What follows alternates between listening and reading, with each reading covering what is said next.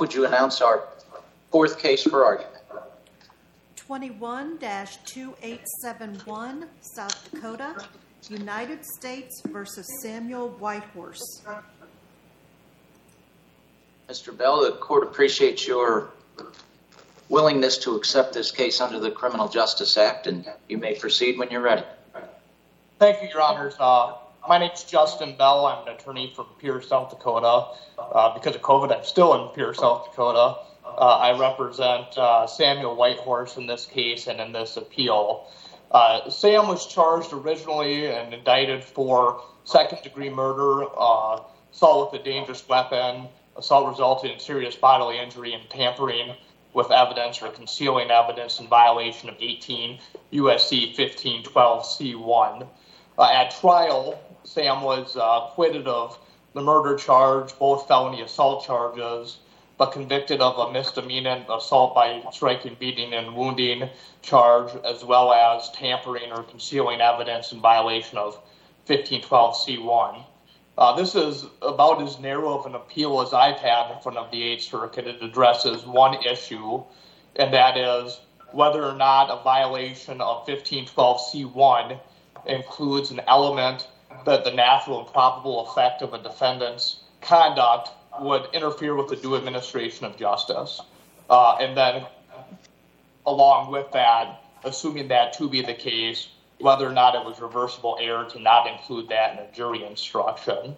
Uh, this issue was specifically addressed before the district court. There was a pretrial jury instruction that was uh, requested that included that element. It was addressed in the final setting of the jury instructions.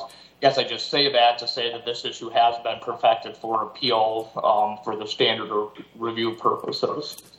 Uh, moving into the issues, I'm going to do what I normally don't do. I'm going to talk about the law first, because primarily it's a legal issue. I will talk a little bit more about the facts when we deal with uh, whether or not Um, it was reversible error. But in 1995, the United States Supreme Court decided United States versus Aguilar.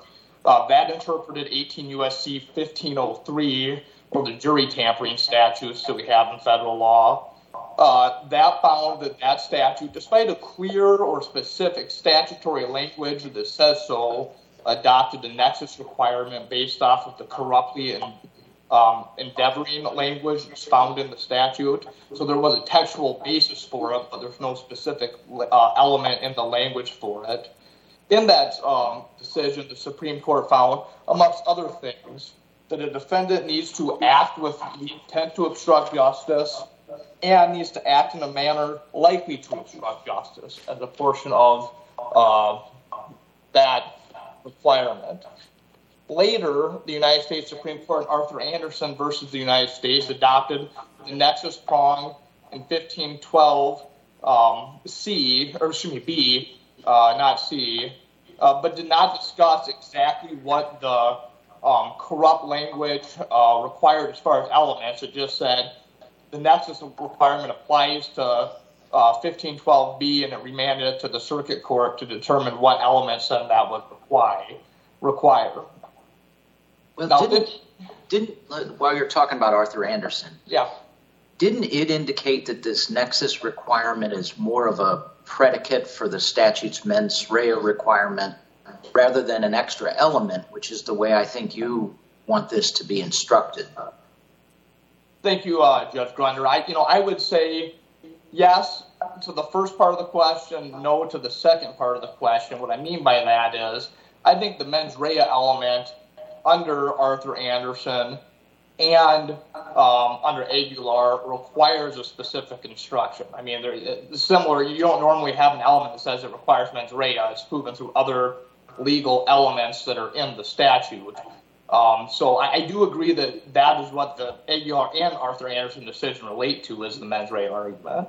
Okay, but didn't the district court in this case instruct the jury that the defendant lacked the requisite intent if he didn't know that his actions were likely to affect an official proceeding?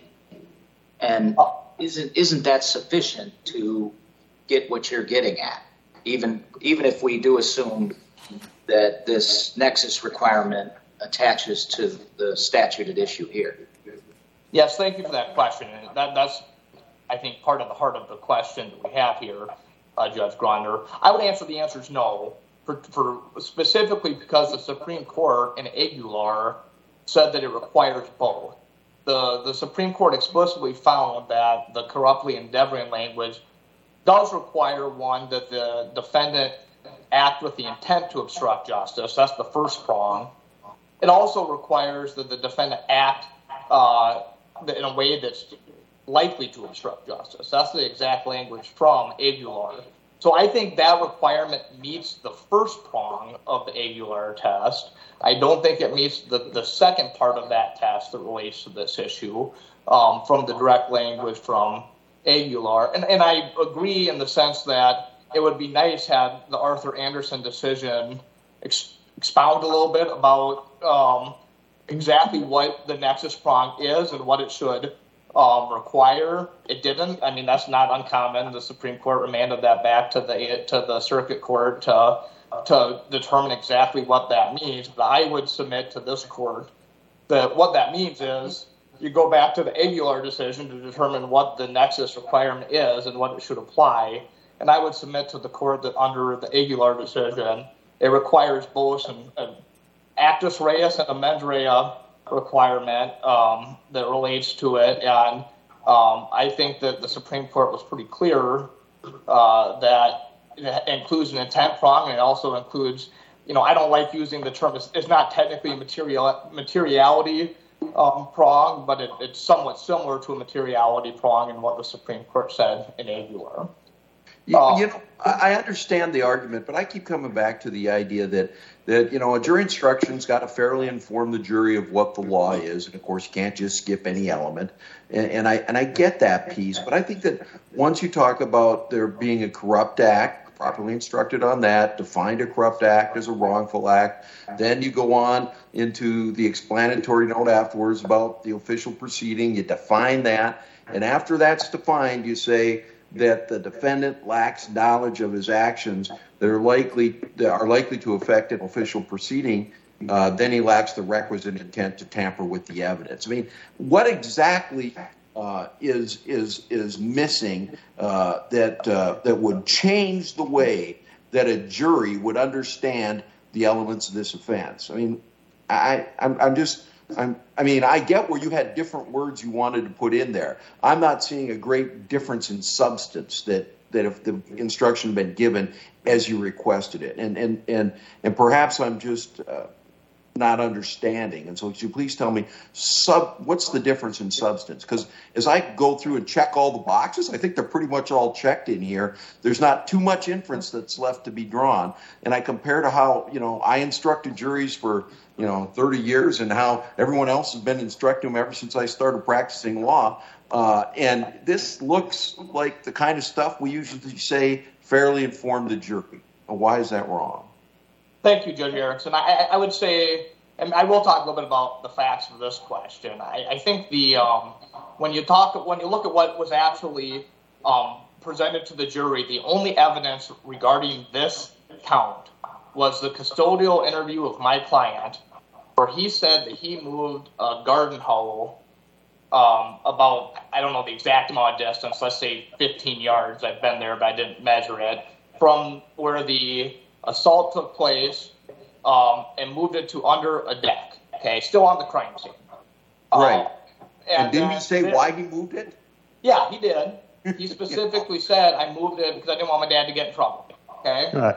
So I think that I mean it goes back once again, and that's the argument that the government says as well. He admitted to this. Well, he admitted to moving the garden hoe 15 yards. He didn't want to get his father in trouble. The reason why this matters, to go back to your question, is I think a jury could reasonably find that Samuel White Horse intended to do this, intended to, to conceal evidence, but that the action was not likely to obstruct justice, which is a separate element under this standard. That's the argument I would have made had the jury been instructed with that, with the argument. I think they, I mean, I can't put myself in the position of a juror, but I think it's pretty darn likely. In fact, somebody thought that because we don't know who it is, but someone moved the garden hole from the below the deck to a van and hit it after the fact.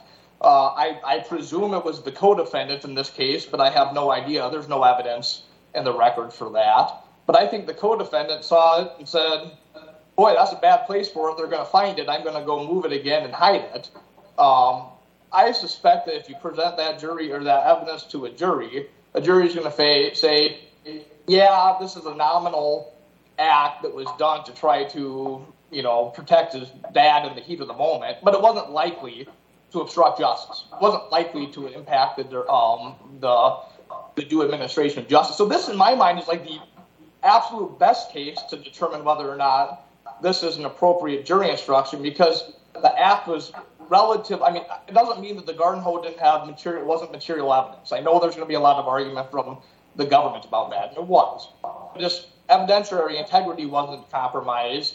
The government found it and was going to find it if it was under the the deck um, as it relates to that. So, so that's our position as it relates to it. Uh, you know, as far as the the rest of the law, I'll just make a couple other points. One, um, the uh, in U.S. versus Petruk, I believe that's how you pronounce it. The Supreme Court already found that the nexus requirement applies to 1512c2. It did not address this specific element, but it found the nexus requirement applied, and that's important in the decision. Uh, Judge Gruender's decision in U.S. versus Mann, Sanjita Mann. There's two U.S. versus Mann cases. Um, where this court looked at this issue and it was not addressed because um, the the district court actually gave the exact instruction that we requested in that case, a very, very similar instruction. We that was the basis for our request for the instruction. Um, but I think looking at U.S. versus Mann, along with uh, the, later case, uh, I believe that the, the circuit, it, and this is well brief, so I won't get. I'll, I'll, reserve the rest of my time for rebuttal. But, um, this circuit in this case law, along with other circuits who have specifically addressed this issue, um, would rightfully say that this is an element that needs to be instructed to a jury. Based off the argument I previously made to responding to Judge Erickson's question, I believe there's a, um, a basis for uh, remand in this reversible error. And I'll reserve the rest of my time for rebuttal. Thank you. Mr. Cook, the court will hear from you. Thank you. Good morning, Your Honors. Uh, may it please the court and counsel, my name is Cameron Cook. I represent the government in this appeal, and I'm here to explain why the district court got this case right and answer any questions that this court has. I want to start with the standard of review and what the court touched on just now with uh, co-counsel, opposing counsel, because um, that's really the heart of the issue. In the jury instructions, the district court did instruct that, quote, if the defendant lacks knowledge that his actions are likely to affect an official proceeding, he lacks the requisite intent to tamper with evidence. In other words, the jury to convict must have found that the defendant knew his actions were likely to affect an official proceeding. I say it another way, the defendant could have argued that his action, just as he puts it, just putting the garden hoe to the side or under the porch, it wasn't likely to affect an official proceeding. Um, so he had that argument. He wasn't denied a defense. Furthermore, that language in the jury instructions is almost verbatim the holding from Aguilar. Um, so well, counsel, Counsel, yes. as, you're, as, you're, well aware, the other side talks about the uh, sentence two before it that says the endeavor must have the must have must have the natural and probable effect of interfering with the due administration of justice, and that is the linchpin. Uh, I realize the district instruction, district court's instruction quotes two sentences later. What about the must have? What do you do with the must have? Can you help us on that? Your Honor, as I read excuse me, I grabbed the wrong case. As I read Aguilar, um, I do admit there's some, there's a bit of a lack of clarity on what exactly the standard should be, partly because it's talking about the lower courts and interpreting the nexus that they're talking about. So, but I think part of it's distinguished, I think, later on by just the words of the statute that they're interpreting the omnibus clause of 1503 and this corruptly endeavoring language, which is different from 1512c1, an issue in this case. Um, and so I was going to circle back to it again, but I think now um, you know, I would submit that I think that it is a more so a foreseeability nexus is how that has been interpreted from Aguilar. Um, the way I interpret the defense's argument, there's this likely to affect. So there's this like, actual effect that the corrupt conduct has to have on on a on the due administration of justice. If you read the Aguilar opinion, that ties into the endeavoring language. That's on page 601 of the proceeding where it's talking about, in responding to the dissent, how the word endeavor does have a useful purpose. And then it mentions the intent to obstruct, and then in a manner that is likely to obstruct justice. So that endeavoring word is absent from the statute issue in this case.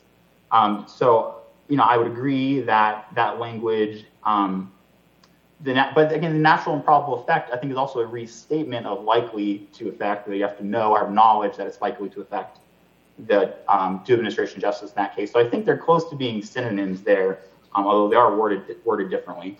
But I didn't, I didn't see in the briefs. Uh, t- tell me the tell me the most direct uh, uh, statement by this court about the must-have sentence.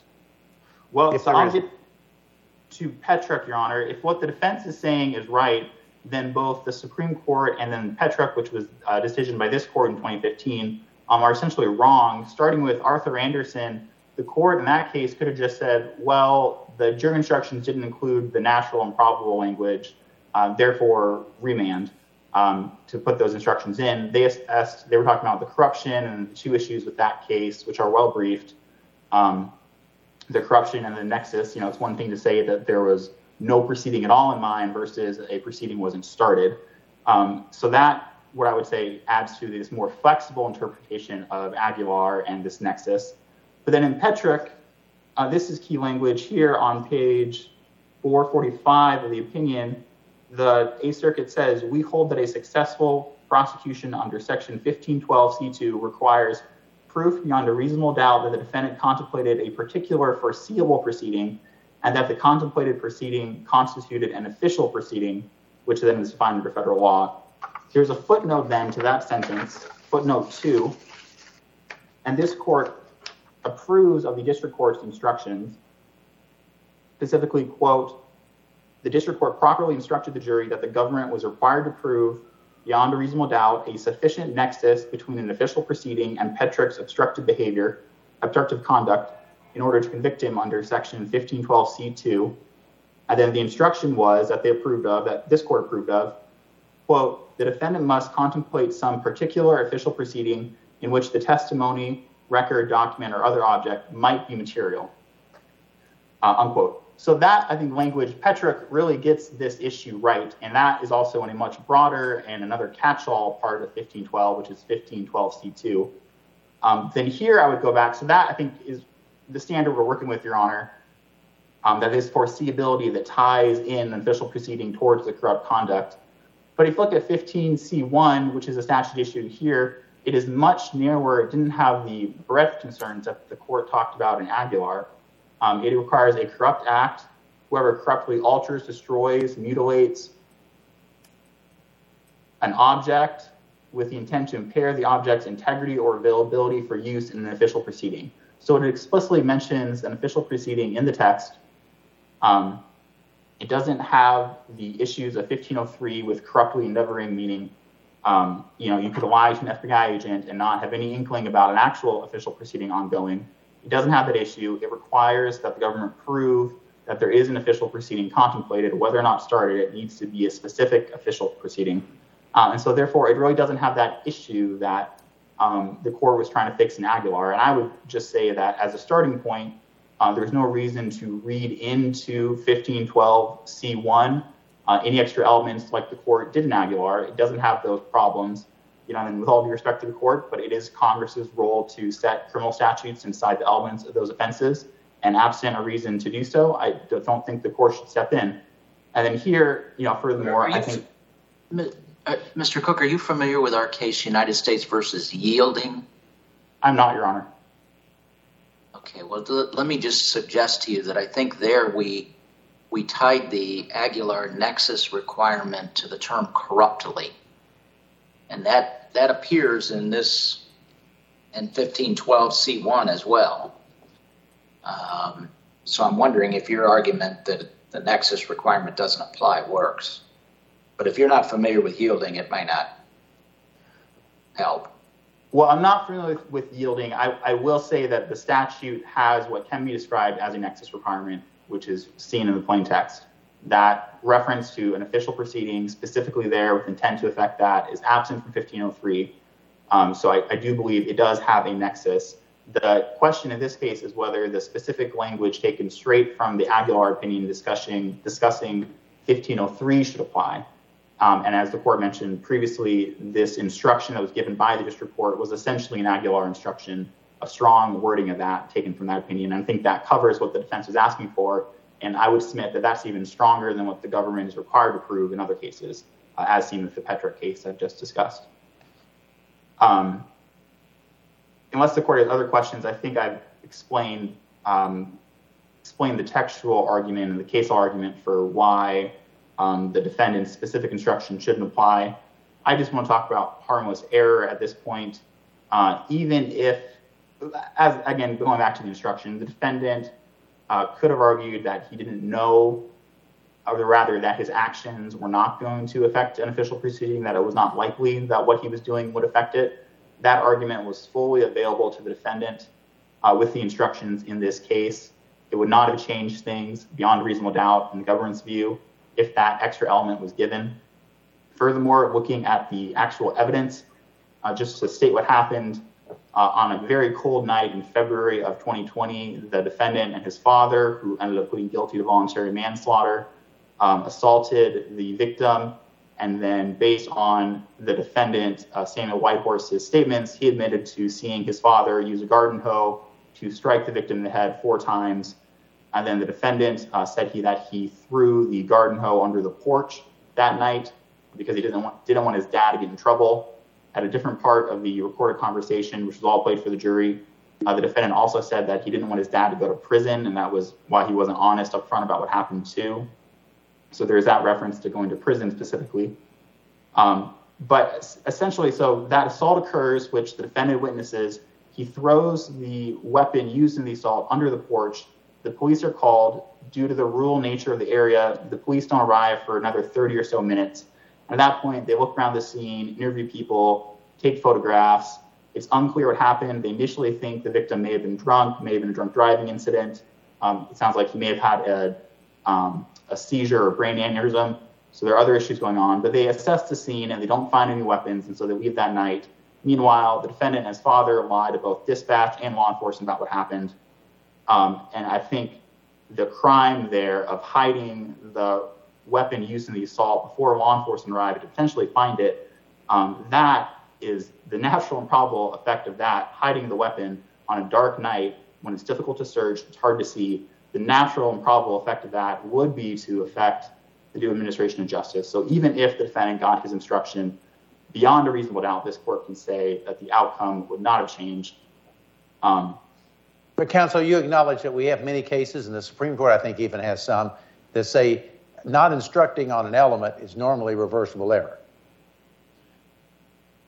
Your Honor, I'm familiar with that case law, but I think what I cite is that if it's just missing an element, then if the court does find beyond a reasonable doubt, then you can still declare harmless error. I think it's just one. I cited in my brief um, the case, but I think there is a way, even if it was an error, just to omit one element. Um, there is a way for the court to affirm the judgment.